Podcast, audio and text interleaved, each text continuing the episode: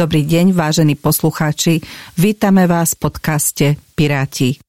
Dnes sa budeme rozprávať so Zuzanou Šubovou, predsedničkou Pirátskej strany a bývalou šéfkou protikorupčnej sekcie na pôdohospodárskej platobnej agentúre, ktorá dlhé roky bojuje s korupčnou hydrou v štátnej správe.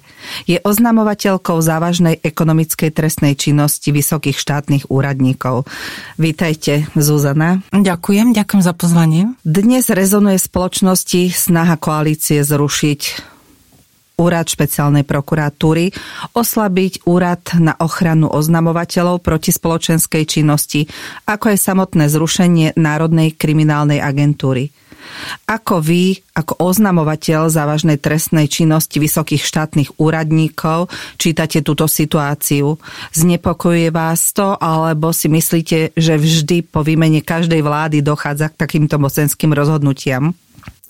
No, bohužiaľ musím konštatovať, že to, čoho sme dnes svedkami, je absolútna deštrukcia orgánov činných v trestnom konaní, ktoré sa zaoberajú tou najzávažnejšou trestnou činnosťou. Za tie dlhé roky, ktoré sa naozaj venujem odhaľovaniu protispoločenskej činnosti v štátnej správe, som mala možnosť diskutovať s vyšetrovateľmi policajného zboru na všetkých úrovniach riadenia, od obvodných, okresných, krajských až po Národnú kriminálnu agentúru.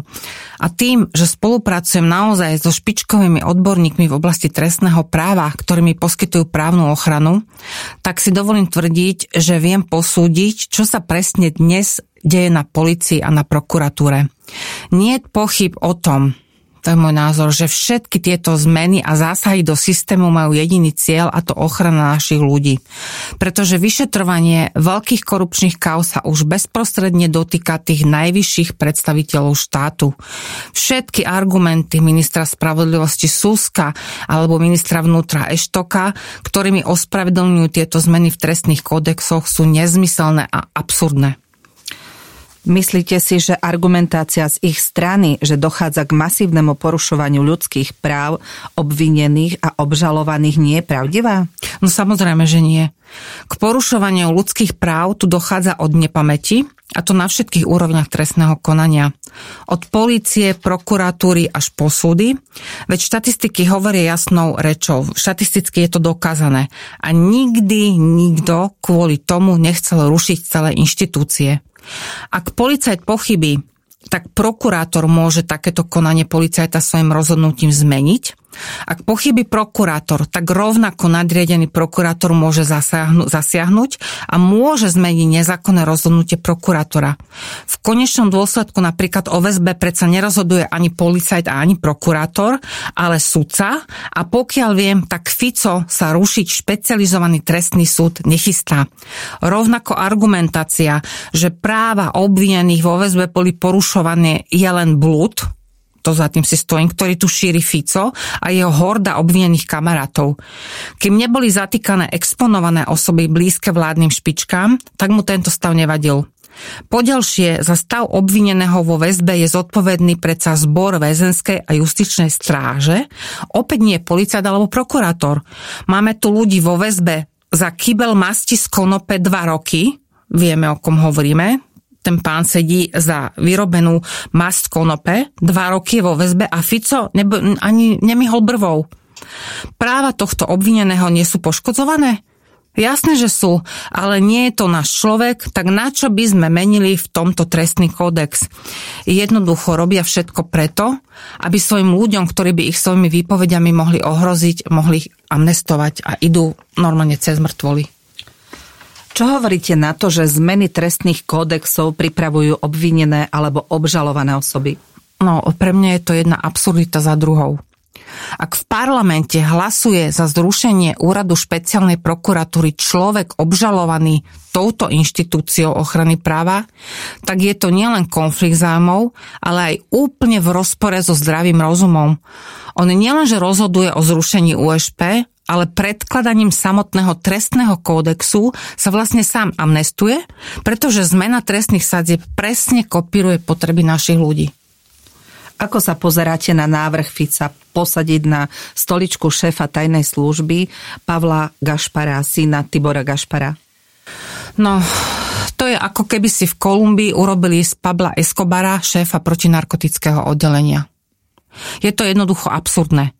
Každý príčetný človek, ktorý mal možnosť vidieť rozhovory tejto partičky na polovníckej chaty v Čífaroch, si vie urobiť obraz o tom, čo sa deje. Pavel Gašpar neváhal akože pichnúť vidličku Kaliniákovi do čela. Vulgárne sa vyjadroval o kdekom a ako sa s kým vysporiada. Je to jednoducho nepriateľné a verím, že Pavel Gašpar sa nikdy šéfom es í es nestane. Prečo si myslíte, že ľudia si zvolili opäť Fica? Vidíme protestovať desaťtisíc ľudí na námestiach, ale toto sme predsa mohli tušiť, že to Fico urobí. Prečo ho teda ľudia zvolili? Aký je váš názor? Na túto spočiatku zložitú otázku existuje vcelku jednoduchá odpoveď. Po vražde Jána a Martiny Slováci vyslali politikom jasný signál, že stačilo a Fico musel ísť dolu z hrušky, ako sa hovorí. Mnohí volili Matoviča a dokonca aj tí, ktorí ho voliť nechceli, pretože mu uverili jeho protikorupčnú agendu, uverili mu, že bude obsadzovať do funkcie nie svojich kamarátov, ale že sa do funkcie dostanú čestní a nesprofanovaní ľudia a hlavne, že sa vysporiadame s ľuďmi, ktorí nemajú čo robiť vo verejnom priestore. No, bohužiaľ, réta vládnutia tandemu Matovič a Heger bol presný opak toho, čo ľudia očakávali.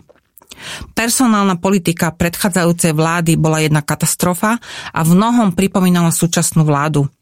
Či už spomeniem bývalého šéfa typosu Kaňka, ex-ministra pôdohospodárstva Samuela Volčana, alebo Jozefa Kiša, ex-generálneho riaditeľa pôdohospodárskej platobnej agentúry, alebo absolútne nezvládnutú voľbu generálneho prokurátora. Bohužiaľ som mala možnosť sama osobne pôsobiť na rôznych postoch počas ich vládnutia a preto, ak by som to mala hodnotiť známkou, tak by som im dala normálne, že štyri mínus. Tak ako čestní a odvážni ľudia prichádzali o prácu za Matečnej a Fica, tak isto prichádzali o prácu aj za Matoviča a Hegera. Byť oznamovateľom závažnej trestnej činnosti vysokých štátnych úradníkov znamená mať na sebe terč a razítko si nežiaduci. Veľmi ma mrzí, že najväčší protikorupčný bojovník v úvodzovkách, samozrejme Igor Matovič, takto oklamal tisíce štátnych úradníkov. Dôsledky amatérizmu a diletantstva sa prejavili v triumfálnom návrate Roberta Fica a jeho bandy z polovníckej chaty. A aký je váš názor na vyjadrenie súčasného ministra vnútra Matúša Šutaja Eštoka, ktorý chce zrušiť NAKA a ako argument uvádza, že v polícii chýba okolo štyritisíc policajtov, ktorí chce presunúť z nefunkčného molochu na NAKA, kde pracuje okolo sedemstopäťdesiat policajtov po celom Slovensku na jednotlivé oddelenia, kde posilnia obvodné a okresné oddelenia, aby sme sa údajne cítili v uliciach bezpečnejšie. No, tak toto je naozaj kolosálna hlúposť, ktorý môže trestnúť len nikdy nepolicajt Eštok. Ja som naozaj mala možnosť veľakrát rozprávať s policajtami ako z NAKA od Košic až po Bratislavu. To, čo tu tára Eštok, že NAKA je moloch, je absolútny nezmysel. Opak je pravdou. Majú extrémny nedostatok ľudí, pretože závažnej ekonomickej a korupčnej trestnej činnosti neubúda, práve naopak pribúda a personálne to absolútne nestihajú riešiť. Najviac sa smejú Eštokovým vyjadreniam, že ich presunú na obvodné alebo okresné riaditeľstva, čo je ďalší nezmysel Eštoka. Povedali mi títo páni, že každý policajt NAKA alebo drvivá väčšina, ktorá má odslúžené potrebné roky, pôjdu do výsluhového dôchodku. Čo si Eštok naozaj myslí, že policajt s dvadsaťosemročnou praxou sa na to štveral kariérne hore, aby na záver svojej kariéry skončil kdesi na obvodnom oddelení? To je naozaj násmiech. Čiže drvivá väčšina skúsených operatívcov a vyšetrovateľov pôjde do civilu, Eštok neposilní vôbec nič a práve naopak závažnú kriminalitu nebude mať kto vyšetrovať. Zase uvediem konkrétny príklad. Podávala som ako riaditeľka protikorupčnej sekcie na PPAčke trestné oznámenia v súvislosti s kyberbezpečnosťou, zneužitím právomoci a iných trestných činov a čuduj sa svetu, toto trestné oznámenie pristalo na stole policajta z okresného riaditeľstva. Po skončení preverovania a mojom výsluchu mi poverený policaj povedal, že toto je tak zložitá vec, na ktorú on jednoducho nemá ani kapacitu, možnosti to vyšetriť. Povedal mi, že na toto treba zriediť analytický tím ľudí. Zajistí množstvo dôkazov a že s tým on určite nepohne. No a to nebol jediný prípad. Jednoducho, špecializovanú policajnú zložku nutne potrebujete, a to keď ešte pristanú na stole týchto policajtov spisy eurofondových podvodov, ktoré sú na objasnenie trestnej činnosti veľmi náročné, tak si myslím, že ešte aj množstvo policajtov z okresu a krajov jednoducho odíde do civilu, pretože už tak majú množstvo vlastne vybavené agendy, a ak im pribudnú ďalšie prípady z náka, tak to jednoducho skolabuje. A to je účel. Eštok presne toto potrebuje docieliť. Paralyzovať O Č T K, a vidíme, že už na tom intenzívne pracujú. Ja by som to možno prirovnala k roku devätnásť osemdesiatdeväť, keď po revolúcii neuvážene znefunkčnili ako políciu, tak aj Eštébe. Eštébe totiž neboli len tajní, ktorí vyšetrovali protikomunistické živly, ale boli tam aj zložky, ktoré preverovali aj hospodársku kriminalitu. No a čo sa stalo? Presne to, paralyzovali obe zložky, teda políciu aj tajnú službu, a títo ľudia sa jednoducho stratili, zmizli, a v deväťdesiatych rokoch sa začal organizovaný zločin um, um, rozširovať do obludných rozmerov. Dnes sa nám môže opakovať podobný scenár. Stovky skúsených vyšetrovateľov dostaneme mimo službu, niektorí začnú pracovať možno pre rôzne zájmové skupiny. No a tá kriminalita, ktorá bude vznikať a narastať, takže závažná trestná činnosť bude rásť a nikto ho nebude mať pod kontrolou. Toto je môj názor, aj po konzultácii s ľuďmi, ktorí mi v tejto oblasti dlhodobo radia a poskytujú mi ako odborníci v trestnom práve dôležité informácie. Takže je to veľmi, veľmi zlá taktika. Pani Zuzana, nemáte pocit osobného ohrozenia, pretože naozaj, ako sa povie, rúbete na vysokých poschodiach politiky. Vyhražal sa vám niekedy niekto? No, toto sa ma často pýtajú ľudia. Odpoviem takto. Myslím si, že im zjavne spôsobujem poriadne vrásky na čele gaunerom, pretože keď už Robert Fico si dal tú námahu, aby sa mi venoval na tlačových besedách, tak zrejme ohrozujem ľudí, ktorí v pozadí majú blízko k Ficovi. Skôr ma desí fakt, že do diskreditácie mojej osoby bola zapojená údajne aj tajná služba, čo vyvoláva vo mne naozaj zdesenie. Od čias únosu prezidentovho syna Michala Kováča sme sa zjavne nikam neposunuli a S I S je akýmsi, normálne to poviem, skorumpovaným štátom v štáte bez akejkoľvek kontroly. Takže povedzme si, že... Uh, nie že rešpekt pred gaunermi, ale som v strehu pred gaunermi a v tomto smere som podnikla aj potrebné opatrenia na moju bezpečnosť, ale strach nemám.